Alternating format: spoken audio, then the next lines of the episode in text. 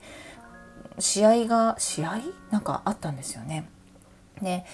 公式みたいななんとか協会みたいな体操協会みたいな大会も出ますけれどもそうじゃないちょっとこうね何て言うんだろうな練習試合みたいなものに出た時に今までって私が一人で行ってたというか送り迎えして応援しに行ってってやってたんですよね。我が家ってあの運動会とか子どものなんだろうな学芸会とかそういったことであの土日が多かったりするじゃないですかそういうのって。でねそれでこうパパが仕事を休めないんですよね。うん、なんか休む時ってえっとお仕事が来てるのに休むっていう感じなのでなんだろうな本当に休みたい時か、うん、それこそ家族旅行行くのもお仕事断って行ってるっていう感じでその日にえっとパパはカメラマンなんですけどお仕事がこう何時から何時とか何曜日までとかっていうのが全然決まってないので自分のところにね要はマネージャーのところに電話がかかってきてそれでお仕事なので要は蹴って仕事をしないっていう選択をして要はその仕事の金額とかもわかるじゃないですかお仕事によって違うでしょ？すごい細かい話をすると。で行かないって決めて遊びに行かないといけないのですごいねえっと、若い時パパがもう10年前とかそのぐらいってね駆け出しの頃とかなのかな、うん、だからどこにも行けなかったしパパはもう休むっていうことをしなかったんですよね。ただ子どもの運動会とか習い事の何かっていうことではお仕事もったいなくて多分休めないんですよね。なんですけど、えっと、たまたまお休みだったんです。ね、でえ俺初めて見るかもなって息子のその姿。いっつも私がビデオっていうか iPhone なんですけど。ビデオカメラとか持ってないので我が家。撮ったことないんですよ子供の姿。でも iPhone で撮って。それをパパに送ったりねあのおばあちゃんに送ったりってしてて生で見るの初めてだななんて言ってすごい喜んでね遠くまで行って見に行ったんですよね。そしたら何て言うのかな。やっぱり夫婦で価値観とかね、うんと、違うんですよ。結構うち。当たり前だと思うんですけどみんな違うと思うんだけどね。あのタイプが違うっていうか人間の。だ本当に友達になれないタイプっていうか同じクラスにいたら同性でね。同性で同じクラスにいたらなんかうるさいなって私思うタイプだと思うんですよその人のこと。ちょっと苦手だなみたいな。むしろ驚愕とかで異性だったとしてもいやあの人とは絶対付き合いたくないみたいな。ごめんなさい。でもほ本当なんですよこれ。あのすごく愛してますし一緒にいて楽しいんだけれどこれ本当のことなんですよ。絶対好きにならないタイプなんです。何なんだろう。猫100万匹かぶってたのかなって思うぐらいなんですけど付き合った時ってなんか私ネジ抜けてたのかな？あのそんなに好きで好きで告白されて嬉しいっていう状態で付き合ったんじゃないのであはいじゃああの付き合付き合ってほしいみたいな。あわかりました。はいじゃあえっ、とお願いしますみたいなぐらいな感じだったんですよ。ね。だからそうなんだ。どうどういう風になるのかな付き合ったら。みたいな感じで付き合って今までいるのでね面白がってるんですよ。いろんなところにパパの。でね体操に行ったらその感想っていうのかな見てる時の言う言葉がねなんか全然私とは違くてもう自分の子供のこう発表っていう感じで見に行くのでああ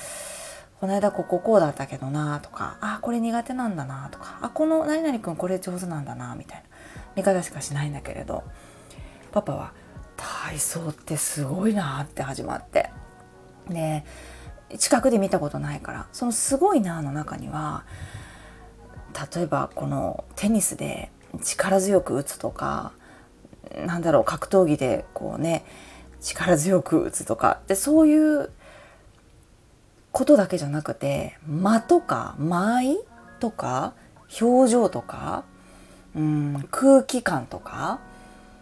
指先までとか足先とか頭のてっぺんまでの意識の向け方とかプラスものすごくアクティブに動いたりするんだけどスーッとこう綺麗に見せたりするっていうんでただうまいだけじゃないんだねってうまい子もいたんですよね。こう高い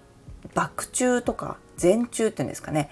ドーンって床とかの競技でよく見ると思うんですけど立った状態からジャンプしてくるってっても同じとこ戻るみたいなのが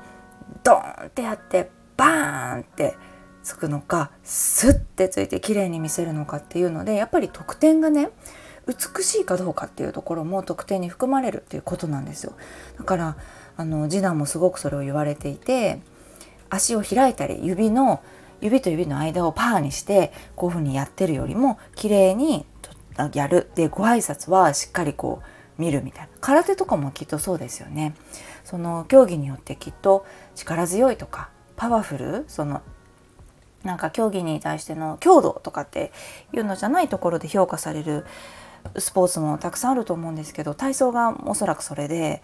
なんか当たり前のことすぎて私は気づいてなかった。で次男はそれが上手なんですよね。すごく綺麗なんですよ指先まで。ねだからあの4年4年生じゃないわ。年少さんぐらいの時4歳ぐらいの時にこの子は体操選手のようですって先生が書いたんですよ。すごい若い先生なんですけどあのなんか次男くんの動きはまるで体操選手のようですって。何もできないんですよ。でんぐり返しぐらいしかまだ。それなのになんで体操選手のようなんですなんだろうってずっと思ってて実はその4歳から見てくれてる先生に今も見てもらってるんだけれどあきっとそれを褒めてもらうことが多いからあ手先がこう綺麗なんだなって所作というかね間合いとか上手なんだなっていうところでね。パパが「いや難しそうだぞ体操って」って面白いなって言ってたんです。まあそういう見方をするんだなって思って、まあ、家族でね次男のなんだろうな体操を見れてすごく良かったなと思うのとやっぱり見ているとあの気づくところもあるんですよね。うちのパパが「あこれは全然にできないんか」とかあ とは。あのなんか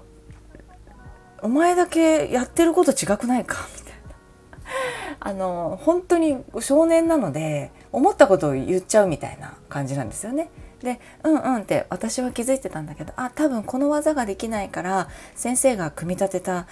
プランっていうのかな？床のが自分だけちょっと簡単な感じだったんですよ床じゃない鉄棒かなでそれがパパ的には「あなんでだ?」みたいな感じだけど分かってる次男は。できなくってそれになったっていうことが分かっててみたいななんか会話とかも面白かったし、うんと、私が次男に言ったのは気づいたのはね前の大会では鉄棒がすっごく上手だったんですよ。ですごく上手で評価されていたしその体操クラブの中では本当に銀メダル取ったりとか上手だったんですよね。ただ今回レベルが低いやつをやってたんです。でなんでだろうってパパはそれしか見たことないからでもあの私から見たら周りがすごく上手になっていてで次男ができないことがずっとできなかったんですよ。ね、だからあ何て言うのかなブランクというか、うん、できないものをできないままで出た、うん、だから周りが追いついてきて何だったら超えてきてそこまでなんかなんて言うのかな、うん、特別得意だよねっていうような感じには見られてなかったんだよね。あれでもそうじゃなかったんだろう？みたいなこともパパ突っ込んできてうんうんうんと思って私も。で次男はうんってパパが来てるからもじもじ。その私だったらあんまり優しいからあの楽しかったみたいな感じで終わってよかったね。楽しそうだったみたいな感じで終わるんだけどなんかなんどどういう結果なんだこれ？みたいな始まるんですよ。ね、あうんって。多分ねってその車乗りながらできなかったんだよねあれねってあの技ができなかったからガクッとそれって得点が下がってしまうからこうこうこうこうなったんだよねって周りの子ものすごく上手になってたねって言ったら「ああそうなのか」ってパパもやっと気づいてだ悪気は全くないんですよ。怒ってるとか責めるとか叱りたいとかなくて疑問で全部聞いちゃうみたいな。で次男もじもじしててそしたら「ああそうなのか」パパも察してこれどういうことかね分かるかって次男にね、うんと、ずっと自分がうまいあの1位の子ってすごく辛いって言うじゃないですかよく。ね下からこう追いついてきちゃうとか。1位ではなかったけれども得意だよ得意だよって思って何だったらすごく楽しい楽しいでやってたんだけど他の子って今ぐっと多分歯食いしばって上に上がりたいとか真剣にやりたいって思ってる時期だったんじゃないかなって。お前はどうしたいっていう話をしててあそうだな体操あのできるようになりたいって言っててそうなんだよねってあのママとママもさってでできないことをできるようになりたいって思った時はねって運動だけじゃなくて自分がどうしてできないんだろうってあのそこをね見つけるんだよ課題をって。自分で見つけれたらいいんだけれど一人でママなんかやってると一人で見つけないといけないんだけれどあのあなたはもう週に何時何時間も体操に行ってて先生がいるで何気なく私もちょっとジャブを出してたというかこの回り方先生に聞いたって言ったら聞いてないって言っててあそうなんだって言ってたんですよ。うん、であのできるようになるために先生に聞いてみたらって言ったら「うん」って言って多分聞いてなかった次男のあのボトルネックは多分そこで幼稚園の時からそうだったんだけれどできないことをできるようになるなりたい子っているじゃないですか。でパッと見てたら自分よりも年下の子がこう手だけでぐるぐる回るやつあるじゃないですか。あん馬みたいな。あれがほんと2回とかしかできないんだけどずっと列にものすごい並んで練習時間で練習をするんですよ。で同じところで落ちちゃうんだけどそれでもずっとやるんですよ。でその子めちゃめちゃ上手なんですよ。でこういうことだなと思って次男はもじもじしてるの。他の子の順番をこう待ったりとか。でママもパパもその練習も見てるしできない技をやりたくないの。プライドがすごく高いからそれがずっとずっと課題だなって思ってたしコーチともそれも喋ったこともあるしね。幼稚園の先生に何だったら指摘されたこともあったからそれをこう次男にやっぱりこのタイミングで言おうって今までも気づいていたんだけれどぱタイミングってあるじゃないですか子供に言う。ね、だからいつもらったら楽しかったでいいと思うの。楽しいが一番だから。でもここでぐっと悔しくなって今回パパが来て自分が何て言うのかな。全部見れた。見られた感じ。でさあどうどうしていきいきたいの？ってすごく上手だったね。ってのパパも褒めてて、うん、であれはできないんだなってなった時にできないことは全く恥ずかしいことではない。っっていうのはもう約束しないとだよって。それがあるとできないことはこうしてできないままになる。できないことを恥ずかしくない。教えてくださいって先生に。ここはこうでできない。例えば手がゴキってなりそうで怖いとか足がもうちょっと上げたいんだけど上がらないっていうこと。先生は一体何人でやっぱり教えてるからどうしても体操上手になりたい。だったら聞く？聞いてもいいんだし、うんと、聞いたらダメとか自分が、うんと、なんだろうな何にもなく苦労なくと行けば行くだけ上手くなるかといったら多分もうそういうレベルではないんだと思うんだよねって言ったの。今までだったらお猿さんみたいなタイプだから次男って本当に行くたび行くたび上手になってたんですよ。できる技が増えてた。でもね本当に難しい技にやっぱりチャレンジしてるからここなんですよね多分このいわゆる続けるか続けないかみたいな。よくねサッカーを習わせてるママとかにも聞くんだけどこのいあここだなっていう選ぶ道みたいなないですか？こっからは本当にもう上手になるためにそっちに頑張るのか普通に習い事として楽しいねでやってった方がいいのか？でこれはあなたに選ぶ権利があるしゆっくり決めればいいんだと思うって。いくらでもね送り迎えをしたりこうやって大会に出たら頑張ってねって応援してずっとずっと見てるけれども悔しいんじゃないのってその顔を見てたらね。ね悔しい。だったら、うんと、プライドみたいなところちょっと恥ずかしい。自分の下の子ががっついて何回も練習しててそこに入っていけない。じゃないよって。入っていくんだよ。入っていっていいんだしそこをやっていかないと今の記録よりはもしかしたら伸びないかもしれないかなって見てたらちょっと思ったって。だからうんってかなり真剣に聞いててうんどうなりたいって言ったらやっぱりトロフィーが欲しいって。トロフィーと思ってすごい上に行くじゃんと思ってメダルとかじゃないんだとトロフィーが欲しいんだね。そっか。なんでトロフィーが欲しいの？って言ったらえできるようになりたい。それで一番になりたいって。そうだね。難しいなと思ったんですよ。ななんて言ったらいいかなって。一番になりたいイコールねこれが自分の中でまだね本当に8歳とかだからトロフィー欲しいなのかもしれないんだけれどまあ理由は何であれこれは勉強とか日常生活にとっても次男の超える壁だと思ってるので格好つけないってこと。できない教えてほしいっていうのがなかなか言えないっていうのは実は1年生の時に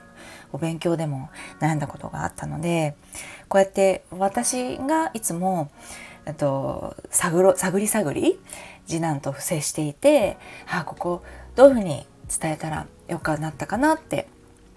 よよくなるかなと思ってたことをそのパパが一緒にいることによってぶっ込みぶっ込み出すっていうか「なんでできないんだお前だけあれ」みたいな「ややってんのか練習」みたいな。